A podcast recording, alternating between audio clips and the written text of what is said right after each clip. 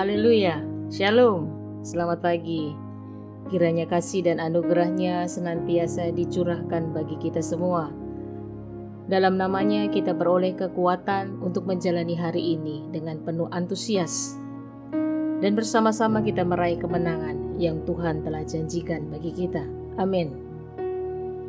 Pagi hari ini kita akan siapkan hati kita, pikiran kita untuk mendengar tuntunan firman Tuhan Mari kita terlebih dahulu bersepakat di dalam doa. Bapa di dalam nama Tuhan Yesus, kami datang di hadapan-Mu pagi hari ini. Engkau yang mengetahui hari-hari kehidupan kami. Kami mau menyerahkan semuanya kepadamu Bapa. Mampukan kami untuk terus setia dan taat kepadamu. Sebentar nanti kami akan merenungkan sebagian daripada firman-Mu Kiranya apa yang kami dengar pagi ini menjadi rema bagi kehidupan kami. Dan kiranya pengurapan roh kudusmu memampukan kami untuk melakukan setiap firman yang kami dengar. Sehingga hidup kami selaras dengan kebenaran firman-Mu. Dalam nama Tuhan Yesus kami bersyukur dan berdoa. Amin. Bapak Ibu yang kekasih dalam Tuhan, pagi ini kita akan belajar satu hal yang sederhana yang sebenarnya bila kita mau melakukannya dengan sungguh-sungguh, maka kita akan menerima atau mengalami dampak yang luar biasa dari apa yang kita lakukan. Kita akan sama-sama membaca dalam kitab Mazmur terlebih dahulu. Mazmur 37 ayat 18 sampai 19. Demikian firman Tuhan. Tuhan mengetahui hari-hari orang saleh dan milik pusaka mereka akan tetap selama-lamanya. Mereka tidak akan mendapat malu pada waktu kecelakaan, dan mereka akan menjadi kenyang pada hari-hari kelaparan. Ketika membaca ayat-ayat tersebut, hati kita pasti bersuka cita. Kita bersemangat karena di situ dituliskan milik pusakanya tetap. Tidak malu waktu kecelakaan, kenyang pada hari-hari kelaparan. Wow, dahsyat Bapak Ibu. Siapa yang tidak ingin mengalaminya? Itu harapan semua orang. Untuk dapat mengalami seperti yang telah kita baca Bapak Ibu. Kita akan belajar dari peristiwa yang tertulis dalam kitab Kejadian 26 ayat yang pertama sampai yang ke-13. Nanti Bapak Ibu bisa membacanya sendiri dengan lengkap. Tapi pagi ini saya hanya akan menyoroti beberapa bagian yang menjadi penunjang firman Tuhan pagi hari ini. Kisah ini tentang satu pribadi bernama Ishak dan hal-hal yang dikerjakannya sehingga dia mengalami unusual miracles karena apa yang telah diperbuatnya tersebut. Nah, agar lebih mudah bagi kita untuk mengingat apa yang kita pelajari pagi hari ini, Bapak Ibu, maka kita akan memakai istilah pelajaran 3T. Apa sajakah itu? Yang pertama, taat. Ishak adalah pribadi yang taat pada perintah Tuhan. Dalam kejadian 26 ayat yang pertama sampai yang keempat kita akan baca sama-sama. Maka timbullah kelaparan di negeri itu. Ini bukan kelaparan yang pertama yang telah terjadi dalam zaman Abraham. Sebab itu Ishak pergi ke Gerar kepada Abimelek, raja orang Filistin Lalu Tuhan menampakkan diri kepadanya serta berfirman, Janganlah pergi ke Mesir, diamlah di negeri yang akan kukatakan kepadamu. Tinggallah di negeri ini sebagai orang asing, maka aku akan menyertai engkau dan memberkati engkau. Sebab kepadamulah dan kepada keturunanmu akan kuberikan seluruh negeri ini.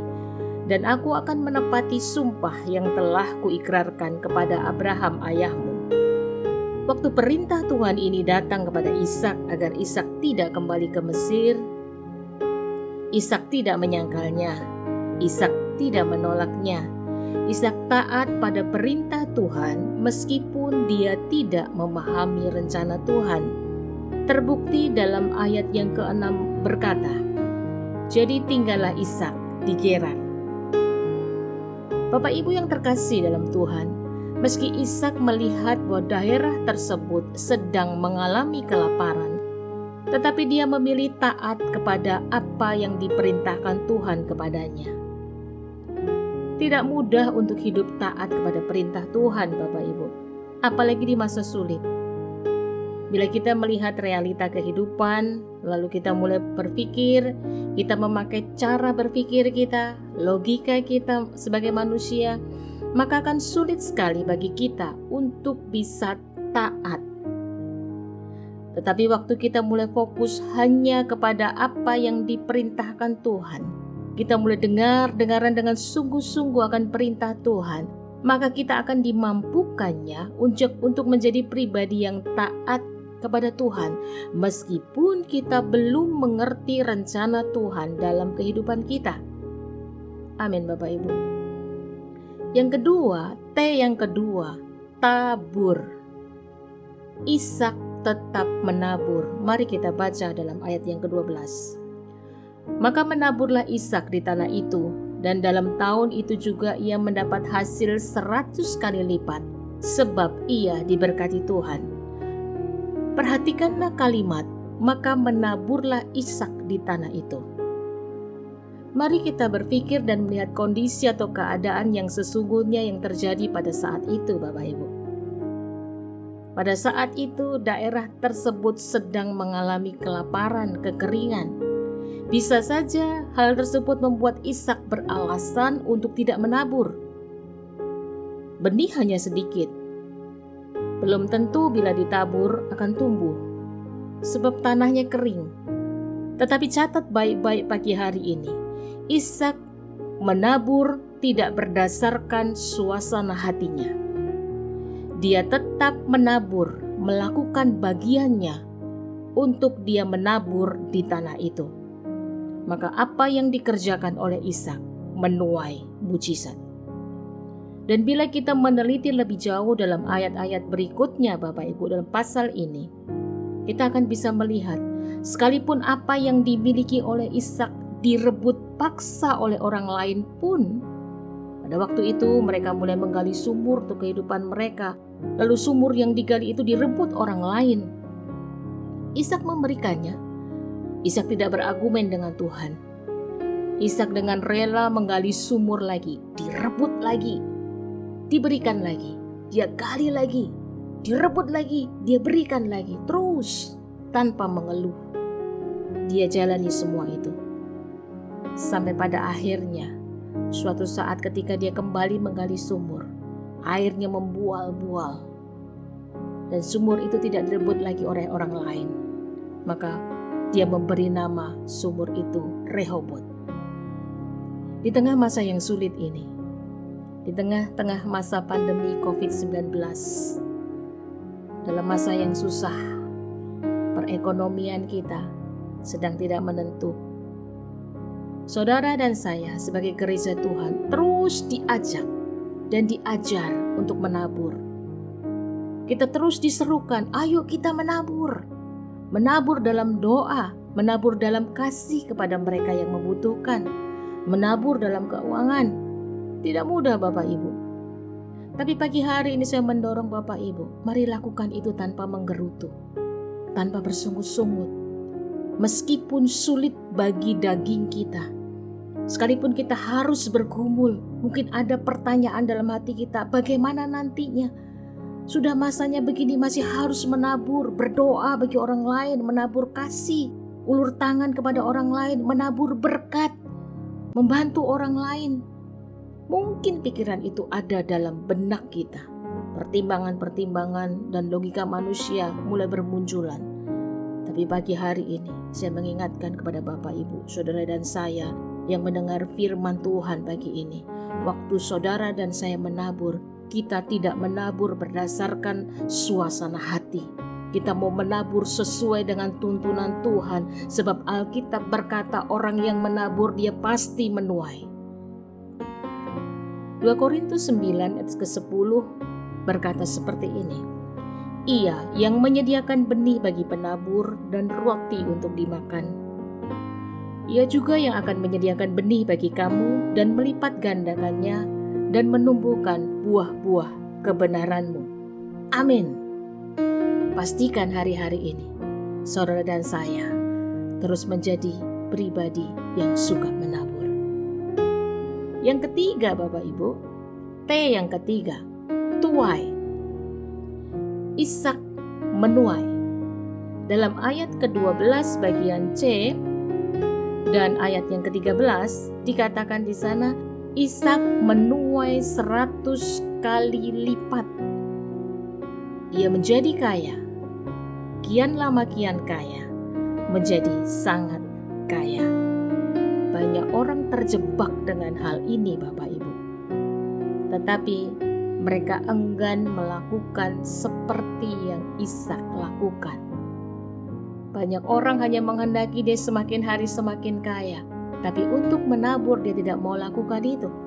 Untuk taat dia tidak mau lakukan itu. Dan kalau dia tidak mengalami, dia benar menyalahkan Tuhan, menyalahkan kondisi, menyalahkan keadaan.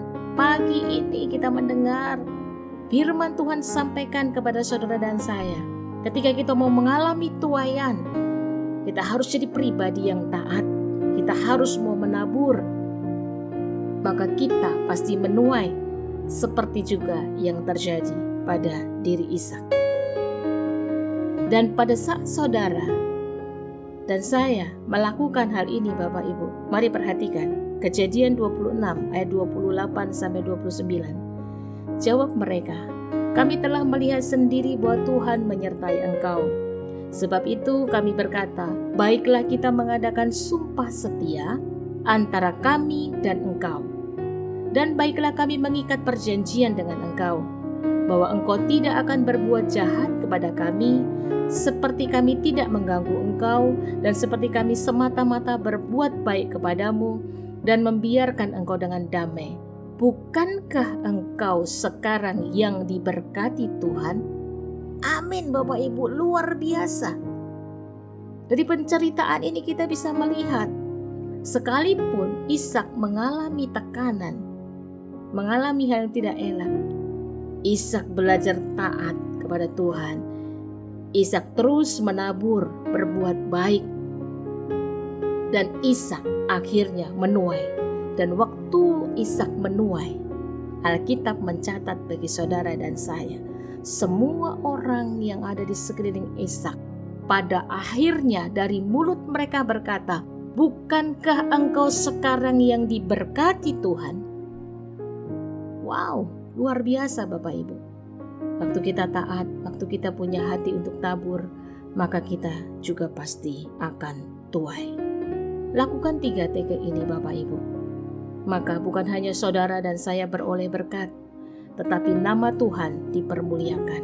Orang di sekitar kita pada akhirnya mereka akan melihat bahwa hidup kita, hidup saudara dan saya disertai oleh Tuhan apa yang Tuhan janjikan bagi hidup saudara dan saya, Bapak Ibu, pasti akan dinyatakannya terjadi dalam kehidupan saudara. Milik pusaka kita tetap tidak malu pada waktu kecelakaan, kenyang pada waktu hari-hari kelaparan. Itu pasti terjadi di dalam kehidupan kita. Dalam Filipi 4 ayat yang kelima, sebagai ayat penutup pagi hari ini, hendaklah kebaikan hatimu diketahui semua orang. Tuhan sudah dekat. Tuhan memberkati. Mari kita berdoa. Bapa, bukan perkara mudah bagi kami untuk dapat taat akan firman-Mu. Di tengah masa-masa ujian seperti ini, Bapa, terkadang kami hanya memikirkan diri kami sendiri. Ampuni kami, Bapa, lewat apa yang kami dengar pagi hari ini biarlah ada satu perubahan yang terjadi dalam kehidupan kami Bapa. Kami mau belajar taat, kami mau belajar untuk menabur, sebab kami percaya ketika kami menabur, kami juga pasti menuai dari apa yang kami tabur. Terima kasih Tuhan untuk firman yang kami dengar. Bila firman itu merema bagi hidup kami di sepanjang hari ini. Kami percaya pagi hari ini berkatmu kau curahkan atas kami. Untuk setiap anak-anakmu dalam usaha pekerjaan toko dagang mereka, studi mereka, rumah tangga mereka, Tuhan berkati. Yang sakit menjadi sembuh, yang lemah menjadi kuat. Ada mujizat yang kami terima hari ini Bapa di dalam nama Tuhan Yesus dan kami percaya penyertaan-Mu sempurna atas kami, penyediaan-Mu sempurna atas kami. Bahkan Bapa kami yakin dan percaya hari ini menjadi hari pemulihan, hari kesembuhan, hari mujizat bagi kami. Terima kasih Tuhan, terpujilah namamu, kekal selama-lamanya. Haleluya. Amin.